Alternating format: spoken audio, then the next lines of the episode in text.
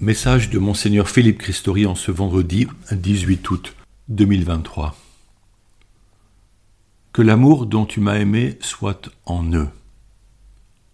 L'Écriture sainte contient des perles magnifiques qui éblouissent celle ou celui qui les découvre lorsqu'il médite la parole de Dieu. J'en ai fait l'expérience en lisant le chapitre 17 de l'Évangile selon Saint Jean, dans lequel est relatée la conversation de Jésus avec son Père quelques heures avant sa passion. Ce, chapitre est appelé la prière sacerdotale du Christ. Tout son contenu tourne autour de la communion de Jésus avec son Père, dans laquelle il souhaite nous faire entrer. Je le cite. Que tous soient un, comme toi, Père, tu es en moi, et moi en toi. Qu'ils soient un en nous, eux aussi, pour que le monde croie que tu m'as envoyé. Fin de citation. Il s'agit d'être un en Dieu pour jouir de son amour infini et pour devenir témoin auprès de ceux qui, n'ayant pas reçu le baptême, ne connaissent pas le bonheur d'appartenir au Christ. Jésus ajoute Je leur ai fait connaître ton nom et je le ferai connaître pour que l'amour dont tu m'as aimé soit en eux et que moi aussi je sois en eux. Fin de citation. Et il ajoute Pour que l'amour dont tu m'as aimé soit en eux. Réfléchissons à la profondeur de cette affirmation. Jésus nous a fait connaître le nom de Dieu le Père, l'appelant en araméen Abba, soit en français Papa. L'Écriture ne manque pas de termes pour parler de Dieu. N'est-il pas le Dieu Tout-Puissant, le Seigneur des armées, le Dieu de miséricorde, ou encore le Seigneur. Jésus nous dit, Je leur ai fait connaître ton nom. Dans la tradition juive, faire connaître signifie faire entrer plus avant dans une relation. Dieu que personne n'a jamais vu. Jésus nous permet de le connaître et d'user d'un nom qui nous parle, celui de Père. Il dit, Quand vous priez, dites Notre Père. Quelle figure de père avons-nous reçue lors de notre éducation? Cela peut bien sûr nous influencer, conditionner même notre rapport au Père des cieux. Mais il est le Père, notre Père. Un Père engendre des enfants. Nous sommes fils et filles de Dieu, le Père, puisque nous sommes devenus frères et sœurs de Jésus par notre baptême. Jésus dit qu'il fera encore connaître le Père à l'avenir. En effet, sa mission ne s'est pas arrêtée avec son ascension, et par l'activité incessante du Saint-Esprit, il agit afin que d'autres personnes le découvrent. L'arrivée actuelle dans nos paroisses de nouvelles personnes désireuses d'être baptisées en est un signe probant. À 40 ans, petite localité du Cotentin où j'ai fait halte trois jours, à la surprise de l'équipe pastorale, six adultes seront baptisés lors de la prochaine fête de Pâques. Au-delà de nos groupes et activités, Dieu se fait connaître et désirer. Continuons avec ce verset de Saint Jean, en lisant la déclaration de Jésus sur l'amour qu'il a reçu du Père, l'amour dont le Père l'a aimé et le désir explicite que nous recevions ce même amour et qu'il soit en nous.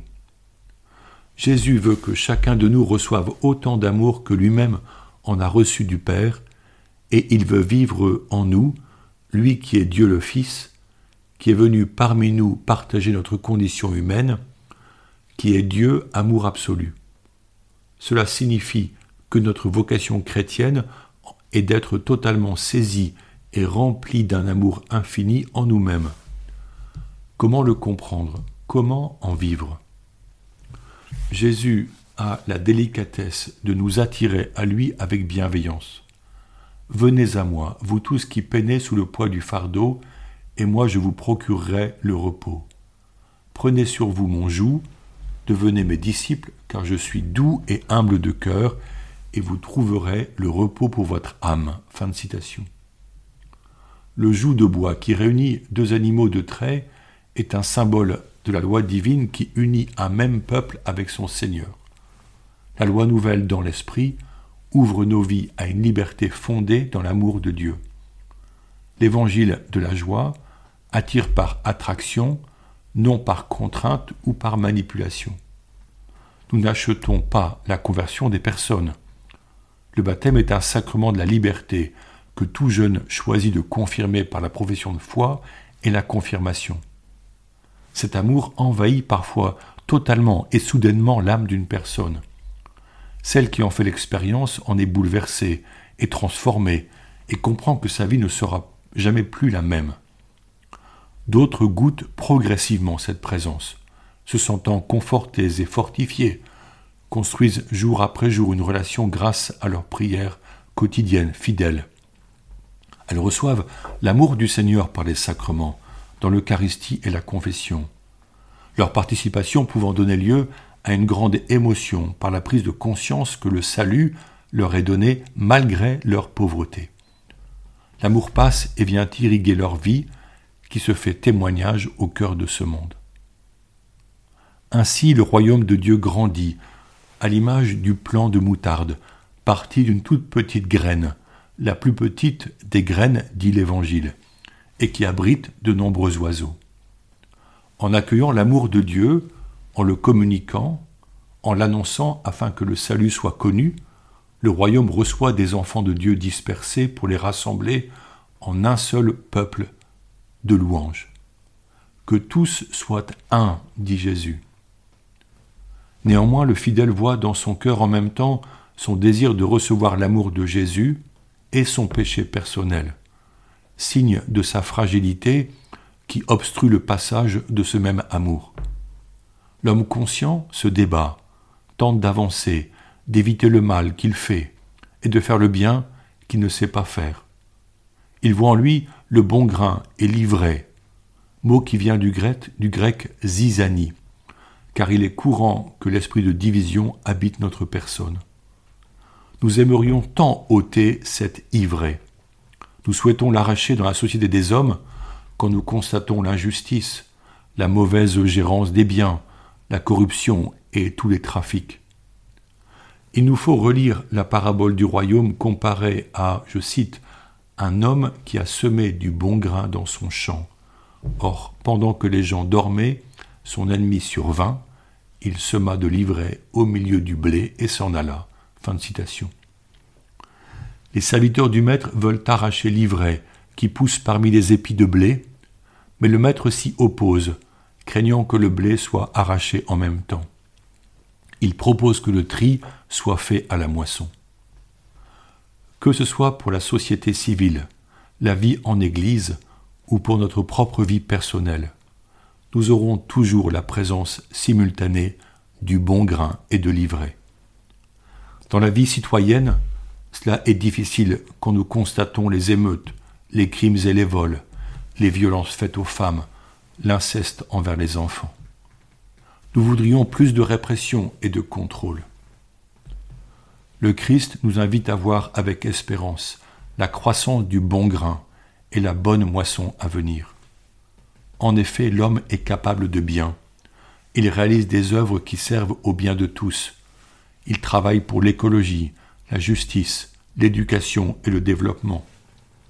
Il y a là une invitation à ouvrir les yeux pour discerner ce bien, à s'en réjouir, à promouvoir toutes les initiatives qui soutiennent le bien à patienter pour que le temps de la moisson advienne. Patience et émerveillement doivent nous habiter, même si l'ivraie fait de l'ombre à la lumière de l'amour de Dieu. Cet amour que nous avons reçu et que l'Esprit nous presse de partager. Le chrétien est conscient que sa conversion prend du temps et appelle de nouveaux efforts, mais il sait se réjouir de voir l'œuvre divine accomplir des merveilles souvent discrète mais ô combien féconde.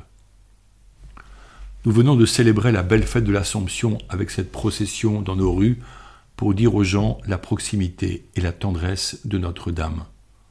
Ce vendredi, nous sommes nombreux à Lourdes avec l'hospitalité chartraine, entourés de fidèles venus du monde entier prier Notre-Dame de Lourdes. Nous accompagnons des personnes malades ou en situation de handicap. Marie est là pour nous y accueillir. Elle nous indique l'eau de la source pour y trouver réconfort et purification. Les malades aiment tellement aller au bain, entourés de l'amour des brancardiers et de tant de bénévoles venus les soutenir, leur prodiguez les soins quotidiens, priez en leur tenant la main. Lourdes est un miracle de la bonté humaine, éclairé par la grâce divine. Auprès de la très pure Vierge Marie, même les plus grands pécheurs venus ici déposer le poids de leurs fautes se trouvent réconfortés comme des fils bien-aimés. Marie ne juge pas le pécheur, elle oriente nos regards vers le crucifié, qui prend sur lui le péché du monde, le nôtre, et promet que nous serons bientôt avec lui en son paradis.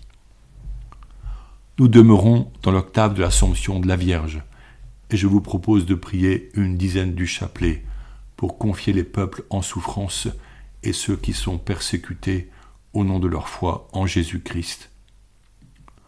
Notre Père qui es aux cieux, que ton nom soit sanctifié, que ton règne vienne, que ta volonté soit faite sur la terre comme au ciel. Donne-nous aujourd'hui notre pain de ce jour. Pardonne-nous nos offenses, comme nous pardonnons aussi à ceux qui nous ont offensés. Ne nous laisse pas entrer en tentation, mais délivre-nous du mal. Je vous salue Marie, pleine de grâce. Le Seigneur est avec vous. Vous êtes bénie entre toutes les femmes, et Jésus, le fruit de vos entrailles, est béni. Sainte Marie, Mère de Dieu, priez pour nous pauvres pécheurs, maintenant et à l'heure de notre mort. Amen. Je vous laisse continuer votre dizaine. Bonne prière. À très bientôt.